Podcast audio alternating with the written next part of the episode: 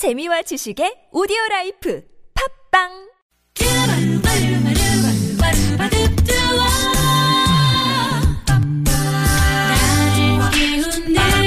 이 아침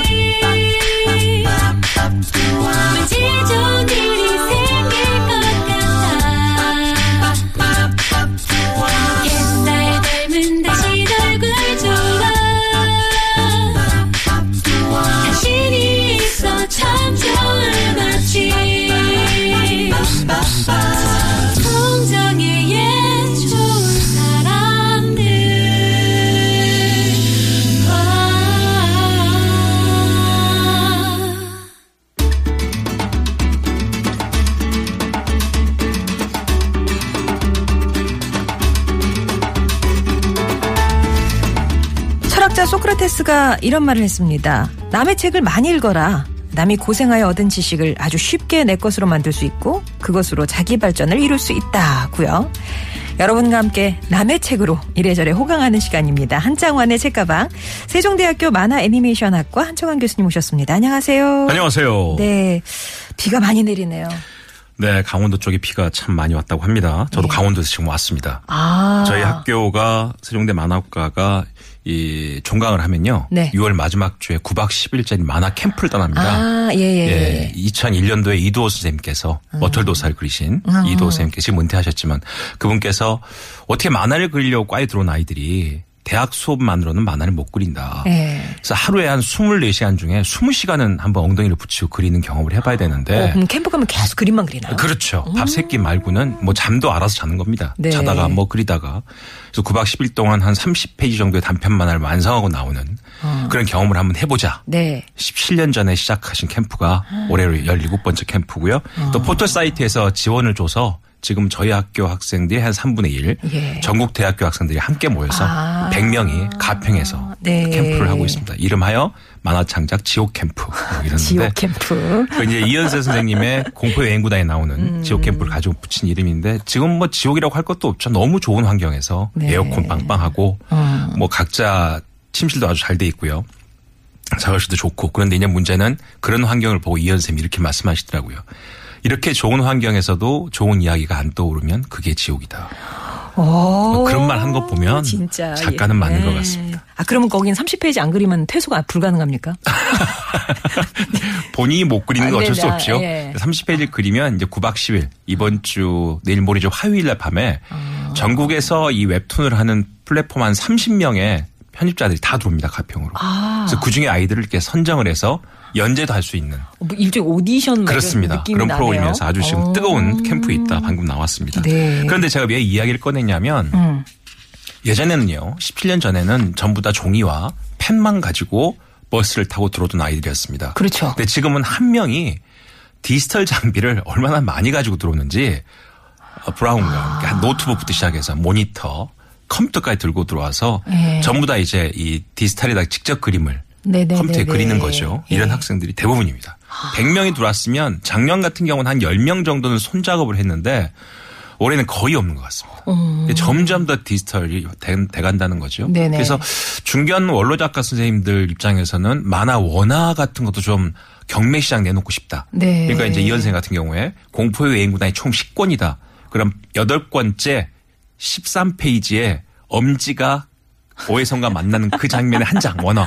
아. 뭐 이런 게 이제 수- 수집가들한테는 가치가 있을 수 있는데 지금 웹툰 작가들한테는 그런 원화 가치가 있을까? 어. 전부 다 컴퓨터에 디지털로 그리기 때문에. 진짜 종이만화는 잘 안 나오고 진짜 다 웹툰이니까. 그렇죠. 예. 그래서 이렇게 디지털이 좀 돼가고 있는 현상. 음. 그런데 보면 갑자기 요즘 들어서 재밌는 일들이 많이 생기고 있습니다. 어떤 일일까요? 없어졌던 만화방들이 다시 생기고 있습니다. 예. 음. 그래서 카페처럼 깨끗하고 널찍한 만화방에서 만화책 10권씩 쌓아놓고 아. 한동안 막 바라보고 보는 그런 문화가 생겼고요. 네. 동네 작은 서점들이 생겼습니다. 아. 그래서 어떤 책을 사고 싶어서 들어가는 게 아니라 일단 들어가 보면 그 서점 주인이 추천하는 책들 그리고 그 책을 읽고 나서 자신의 느낌들 어. 이런 것들이 함께 있어서 그냥 책을 읽고 싶다면 그냥 들어가도 음. 어떤 책을 소개받고 읽고 또 그 책이 끝나면 다른 책을 또 소개받고 네. 이럴 수 있는 작은 동네 서점들이 생겼고 대형 서점들도 예전에는 책만 서점에 나열을 했는데 지금은 중간중간에 절반 이상이 독서 공간화돼서 음. 하루 종일 사람들 고객들이 와서 책을 읽을 수 있는 공간을 만들어 놓고 그리고 문득 백화점에서 턴테이블을 팔던 걸 봤습니다. 백화점에서 턴테이블을 예, 팔아요? 스피커 어. 회사인데요. 휴대용으로 턴테이블을 만들어서 아주 저렴합니다. 네. 그러면 저도 지금 집에 아버님한테 물려받은 레코드 LP판이 한 수십 장 되거든요. 매번 이사할 때마다 그걸 도저히 못 버리겠는 거예요. 예. 그 LP판들은. 예, 예. 뭐 흘러간 우리 가요부터 시작해서 클래식 음악까지 아버님이 주신 건데 뭐 아직도 음. 못 버리고 있는데 그래서 이번엔 한번 사볼까라는 생각도 한 번씩 했습니다. 아. 이런 것들처럼 요즘 들어서 다시 아날로그로 돌아가는 네. 어떤 문화들이 나오지 않나 싶은 생각 들고 그래서 어. 문득 서점에 갔는데 어, 이번 서점에서 재밌는 책을 두 권 샀어요. 한 권은 제 4차 산업혁명과 그 플랫폼의 전략 뭐 이런 예, 책을 자혁명, 예. 다음 학기 수업 때문에 샀는데 음. 그와 더불어 한 권 더 산 게 바로 오늘 소개해드릴 아날로그의 반격이라는 책입니다. 아, 그러니까 막 세상이 디지털 디지털 하지만 디지털로는 채워주지 못하는 부분이 분명히 있으니까 다시 아날로그가 부활하는 거겠죠. 그렇죠. 예전에는요. 이 카메라를 찍을 때요. 가장 많은 게 36장짜리 카메라 필름입니다. 아, 그러면, 그러니까 음. 한장한 장이 네. 되게 초조하고 긴장되는 거예요. 잘 찍어야 되니까. 그러니까요. 그리고 잘못 실수한 것도요. 지울 수가 없어요. 일단 인화를 해야 됩니다. 네. 같이 하게 되면. 네. 그러다 보니까 재미있는 사진들이 많이 남아있죠. 음. 저도 지금 아날로그로 간직하고 있는 가장 소중한 추억들이 우리 아이들 자라온 앨범인데 음. 그 앨범 속의 사진들이 어느 시기부터 사진이 없습니다. 아, 이게 스마트폰 카메라로 바뀌면서 맞아요. 스마트폰에는 엄청나게 많은 사진들이 모여 있지만 그건 볼 시간은 없죠. 네. 그런데 아날로그로 찍었던 사진들은 지금도 빛바랜 사진들이 그 시대의 그 이야기를 하고 있다는 것이죠. 음. 그래서 이 아날로그가 과연 우리에게 뭘 주고 있는 것인지 음. 바로 오늘 소개해드릴 저자입니다. 데이비드 섹스라는 캐나다의 저널리스트죠. 음. 문화 전문 저널리스트이자 논픽션 작가인 이 데이비드 섹스의 저서 아날로그 반격이라는 책. 네. 이 책에서는 그럽니다. 아, 외국 사람들의 IT 기업의 시- 그 실리콘밸리에 그 많은 CEO들이 아이들이 보낸 학교가 있대요, 실리콘밸리에. 근데 그 학교에서는 디지털 장비를 전혀 못 쓰게 한답니다. 아, 우리나라는 지금 뭐 어, 스마트 패드로 교과서를 대체하자. 예. 모든 아이들 가방이 무거우니까. 디지털 학급이 있으니까. 그렇죠. 예, 스마트 예. 음. 패드에 국정 교과서를 다 넣어서 주자. 뭐 이런 이야기까지 나오고 있고 거의 현실화가 된다고 그러는데 실리콘밸리 초등학교는 음. 모두 책으로 된 교과서에 손글씨를 연필로 쓰라고 그런답니다. 너무 웃기죠. 본인들은 IT 기업 만들어 사람들에게 음. 예. 디지털로 기업화시키면서. 아이들한테는 그렇게 하는 이유가 있다는 거죠. 예. 다시 말하면 우리가 지금까지 잊고 살았던 아날로그의 여러 가지의 경험들, 실제 경험들이 사실은 우리 뇌를 더 많이 발달시키고 감성의 아이디어를 많이 나오게 하고 음. 지성의 오감을 촉발시키는 그런 기회를 주고 있다는 것입니다. 예. 예전에 저는 그 저 성장 과정에 가장 지대한 영향을 끼친 가수는 이문세 씨인데 네. 새로운 카세트가 나왔다. 아, LP판이 나왔다. 그러면 마치 거대한 큰 이벤트를 준비한 사람처럼 전축, 그때 전축이라고 그랬죠. 전축에다가 딱 턴테이블에 테이크 쫙 맞춰야 LP판을 돼, 딱 얹어놓고 돼. 예. 손 눈으로 딱 맞추고 그쵸, 나서 그쵸. 기다리면 한 곡한 곡이 그때는 아, 저한테는 기적 같은 선물이었어요. 하나. 예. 무척 그리고 또 웃긴 건 마지막 곡은 건전가요. 얼라 등기 뭐 등기. 이런 건전가요가 반드시 있어야 됐지만 네. 바로 그런 경험들 우리에게는 정말 좋은 추억인데요. 음. 요즘은 차에서 포털 사이트에 그 음악 사이트 있죠. 서비스를 누르면 자동적으로 실시간 1등부터 100등까지 전곡이 저한테 쭉 옵니다. 아. 네. 스트리밍이 돼서. 그러면 듣다 보면요. 어떤 가수 노래인지 제목이 뭔지 그러게. 그냥 알지 못합니다. 네. 그냥 문득문득 운전하다가 아 이런 노래가 요즘 인기가 있나 보다 음. 이렇게 지나치게 되거든요. 바로 우리의 경험들이 사실 너무 익숙해지고 있는 건 아닌 건지 음. 디지털에 그러다 보니까 결국 남이 만들어 놓은 디지털 서비스에 나도 모르게 월 정액을 계속 내면서 맞아. 우리도 모르게 그냥 그렇게 살아가는 건 아닌지. 음. 그래서 우리 아이들 또한 그렇게 사는 걸 좀 우리가 대안을 주려면 네. 지금 현재 미국에서 변하고 있는 아날로그의 반격들. 음. 이 아나- 이 책에서는요, LP판에, LP판을 만들던 하나의 초도시가 다시 부흥하기 시작했다. 어. 그다음에 종이 문화가 다시 떠오르기 시작했다. 예, 예, 예. 그다음에 펜 문화가 다시 떠오르기 시작했다. 이런 식으로 아날로그가 다시 산업화되고 있는 또그 이유를 책에서 자세히 설명을 해주고 있습니다. 네. 그래서 아날로그 사진기와 필름 현 필름 산업들 음, 그 산업들이 과연 우리에게 또 다른 어떤 의미를 주고 있는 것인지 음. 이 책에서 가장 저도 좋았던 부분이 그 부분이었어요. 어, 아날로그는 음. 냄새가 있다. 우리가 4D 영화관 가서요 온몸이 움직이는 의자에 앉아서 실감나는 영화를 아무리 봐도 마지막 못한 오감 중에 하나가 냄새입니다. 네. 그렇죠? 네. 근데 기술상으로는 그 냄새도 할 수 있대요. 어. 냄새도 디지털화 시켜서 어, 뭐 포탄이 장렬하는 전쟁통에서는 화약 냄새도 풍기고 음. 레스토랑 장면에서는 고기 냄새도 풍길 수 있답니다. 네. 근데 그렇게 하려면 그 폐쇄된 극장 공간에 우리는 80분 90분 동안 수십 가지의 냄새를 섞이겠다. 인위적으로 맡아야 된다는. 예, 예. 그리고 한 냄새가 없어지면 기존의 음- 냄새를 없애고 다른 냄새 가 나와야 되니까 또 뿌리는 냄새가 그래. 없어진 냄새가 나와야 될 거 아니에요. 네. 뭐 이런 식의 몸에 안 좋기 때문에 사실은 그 냄새는 못 하고 있다고 하는데요. 그래도 사실은 내 눈앞에서 내 눈앞에서 직접 보이는 모습처럼 맡아진 냄새처럼 음. 손에 만져지는 것처럼 우리가 아무리 이북으로 책을 봐도요 여전히 의자에 앉아서 책을 넘기는 기분은 아직까지 안 없어진다는 음. 겁니다. 근데 한 가지 안타까운 거는 내가 세대가 좀 돼서 이런 생각을 하나. 음. 요즘 10대, 20대들은 아직도 점점 터치 세대라 책을 보는 것 자체 정말 책을 안 봅니다. 학생들. 안 사봅니다. 정말 아찔할 정도로 안 사보거든요. 근데 대학 도서관들이요. 어, 책 그 대여를 할때 다시 옛날로 돌아오고 있어요. 어떻게요? 예전에는 이제 완전히 개가식이 돼가지고 어. 대학 때 접- 완전 개가식이 돼서 어디 가든 책을 직접 빼- 뽑아볼 수 있게 바꿔 네. 갔었는데 요즘은 옛날처럼 반대로 가고 있습니다. 책 서가를 한 층에 다 몰아놓고 어. 학생들이 보고 싶은 책을 제시를 하면 나머지 책을 그냥 꺼내주는 방식으로 꺼내주는. 옛날식으로 바뀌고 어. 있고 나머지 층은 다 뭐를 하느냐 다 독서실 돼 있는 도서관이 예, 돼버린 예. 거예요. 이제 그런 식으로 바뀌고 있는 이런 현상들. 결국 책을 직접 내 눈으로 확인하고 넘겨보지 않기 때문에 느끼는 한계가 분명히 있거든요. 어. 그래서 대하 소설 같이 토지나 이런 소설을 읽을 수 없는 아이들. 예. 그런 아이들이 가지고 있는 감성의 한계 이런 것들의 대안이 사실 아날로그에 있다. 어. 이 책을 통해서 한번 발견해 보시는 그런 시간이 되기를 희망하면서 오늘 책을 소개해드리겠습니다. 예, 오늘 만날 책은 아날로그의 반격이라는 책인데요. 요즘 뭐 카페들이 참 많은데 카페가 디지털이라면 다방은 아날로그겠죠. 도라지 위스키 드셔보신 적 있으십니까? 그런 거안 돼. 예. 왜 있죠, 그렇죠. 아 진짜 맞습니다. 드셔보신 적 있으세요? 아니, 아주 위스키? 옛날에 저 석사 막 시작했을 때 어. 저희 은사님께서 어 뭐 저녁에 술자리 하시다가 저한테 바로 이게 그 가사에 나오는 거다라고 아. 집 근처 정말 선생님과 같은 연배 할머니가 운영하시는 바가 있었는데 거기서 거기서 한번 얻어먹은 적은 있는데 저는 왜 그런 걸 마시는지 그때는 기억이 그랬었는데 예. 요즘은 그 선생님의 감성이 왜 저한테 그걸 보여주려고 하셨는지를 조금씩은 음. 이해되는 나이가 됐습니다. 네, 네. 최백호의 노래 듣고 예, 다 저기 4부에서 다시 뵐게요. 낭만에 대하여.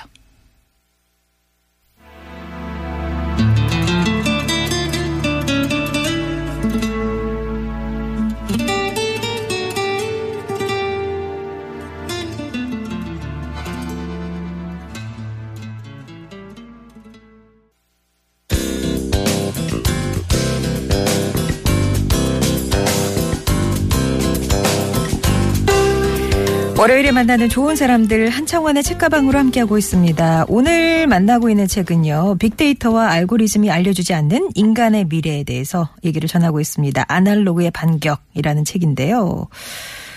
어, 교수님도 그런 거 있으실 것 같아요. 디지털이 아무리 뭐 뛰어나도 이것만큼은 버릴 수 없다 고수하시는 아날로그 목록. 제가 어, 이 1990년 95년 6년 1996년 박사과정 시작할 때부터 지금까지 매년 손글씨로 그 수첩을 쓰고 있습니다. 일정 일정과 아. 그날 그날 있었던 부족했던 일, 예. 해야 될 일, 일기 이런 겸해서 다이어리네요. 예. 근데 그 수첩을 매년 한 곳씩 한 곳씩 만들어지잖아요. 어. 그건 다 제 서가에 모여 있어요. 그럼 문득문득 한 번씩 시간이 있을 때 아, 15년 전, 재밌겠다. 20년 전 일기처럼 예. 그 수첩을 꺼내 보잖아요. 예. 똑같이 살고 있어요, 지금. 그래서 뭐 하는 건지 혼자 그렇게 생각할 때가 있는데 아 그때의 그 치열했던 삶의 기록들 아. 그런 것들이 한 번씩 볼 때만 느껴지는데 최근에 와서는 몇 년 전부터는 이제 이 스마트폰에 예. 일정표를 기록하기도 하는데요. 아.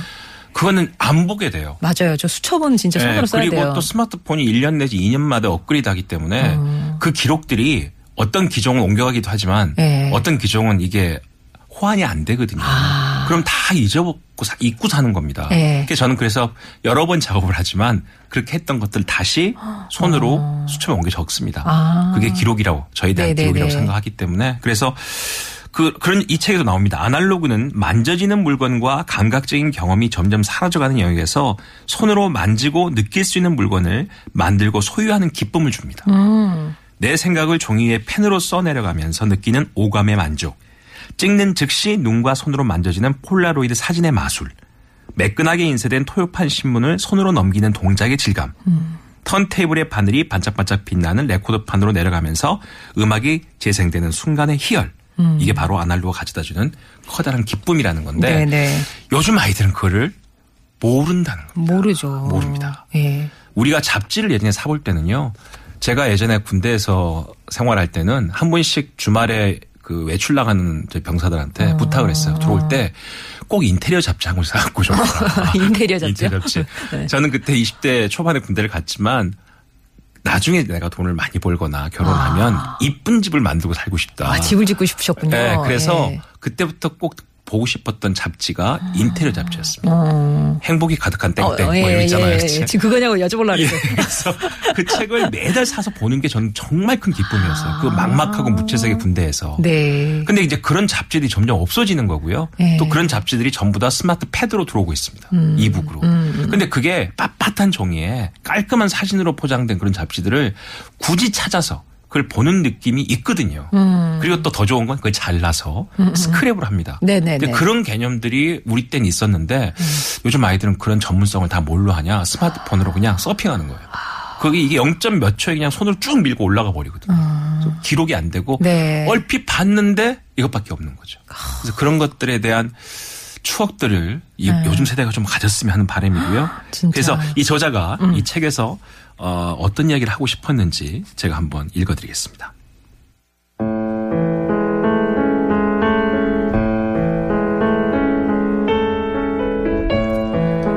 우리가 직면한 선택은 디지털이냐 아날로그냐가 아니다. 그런 단순한 이분법은 디지털 세상에서 우리도 모르게 사용하고 있는 언어일 뿐이다. 실제 세상은 흑도 백도 아니고 심지어 회색도 아니다. 현실은 다양한 색상과 수많은 질감과 켜켜이 쌓인 감정들로 이루어진다. 현실에서는 이상한 냄새가 나고 희한한 맛이 난다. 인간의 불완전함은 흠도 되지 않는다. 아날로그의 반격은 복잡하고 정리되지 않은 현실의 산물로서 디지털 기술이 던져주는 어려움들에 직면해 그것들로부터 장점을 취한다. 각 기술은 서로 다른 용도를 충족시키고 서로 다른 결과물을 만들어낸다. 아날로그의 반격이 우리에게 보여주는 것은 다가오는 포스트 디지털 경제 모델이다. 그 모델은 기술의 미래를 바라보되 기술의 과거를 잊지 않는다.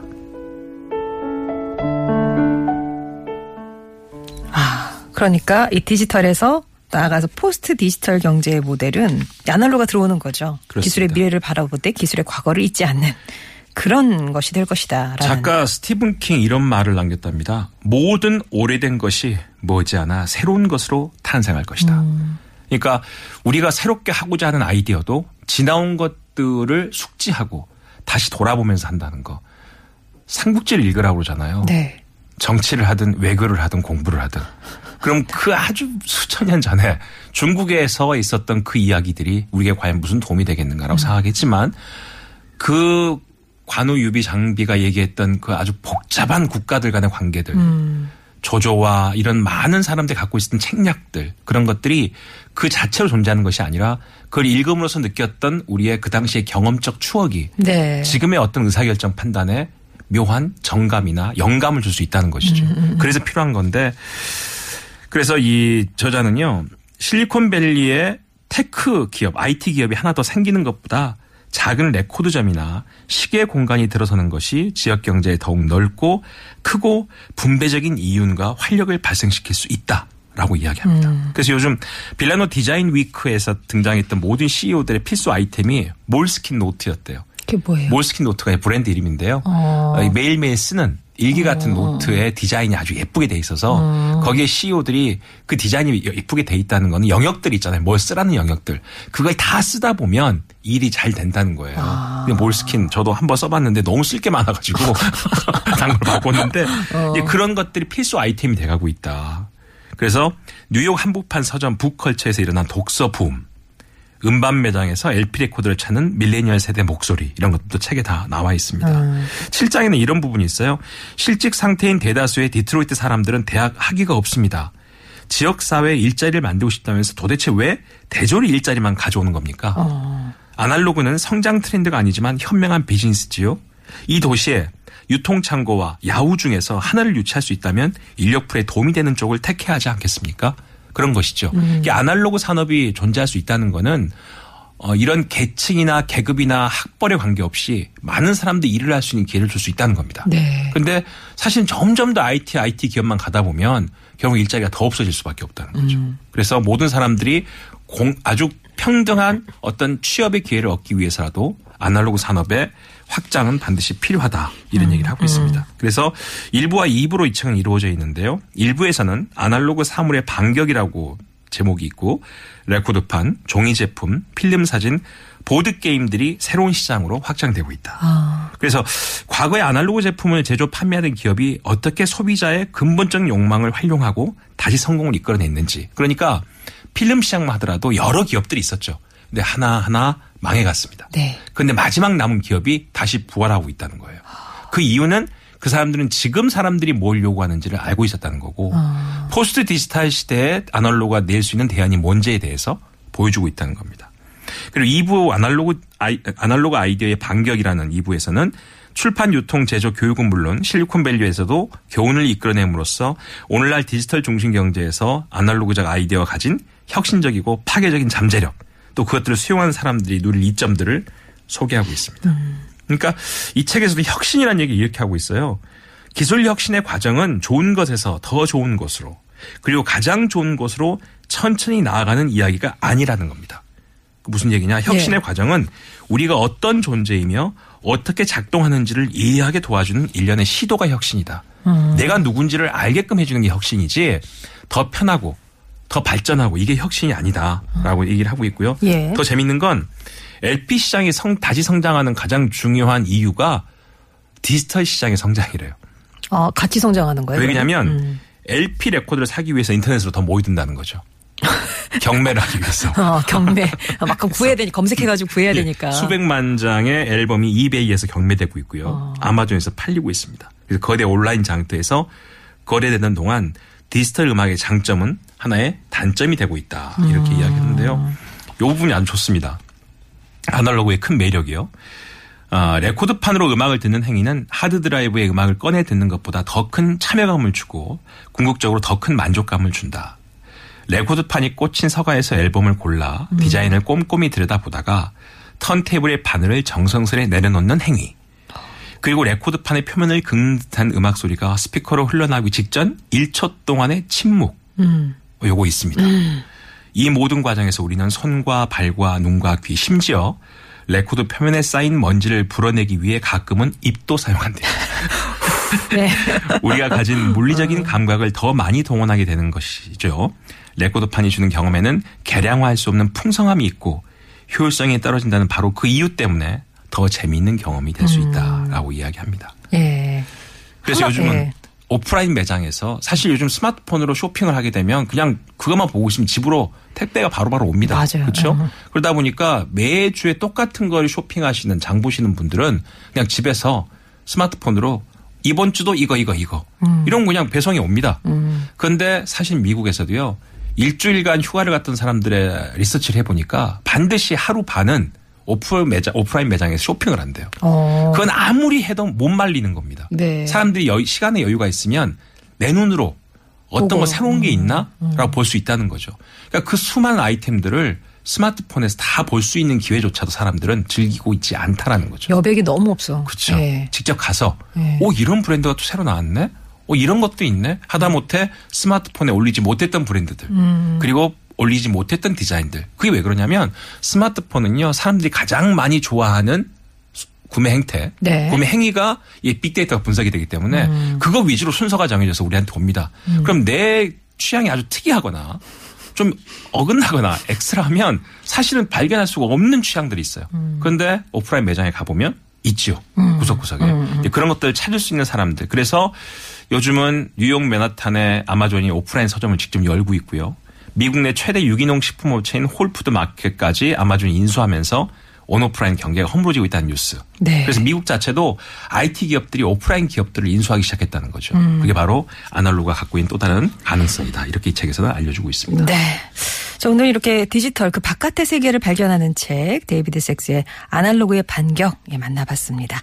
한창 교수님 오늘 여기까지입니다. 감사합니다. 네, 고맙습니다. 에릭 크립튼의 레일라 전해드릴게요.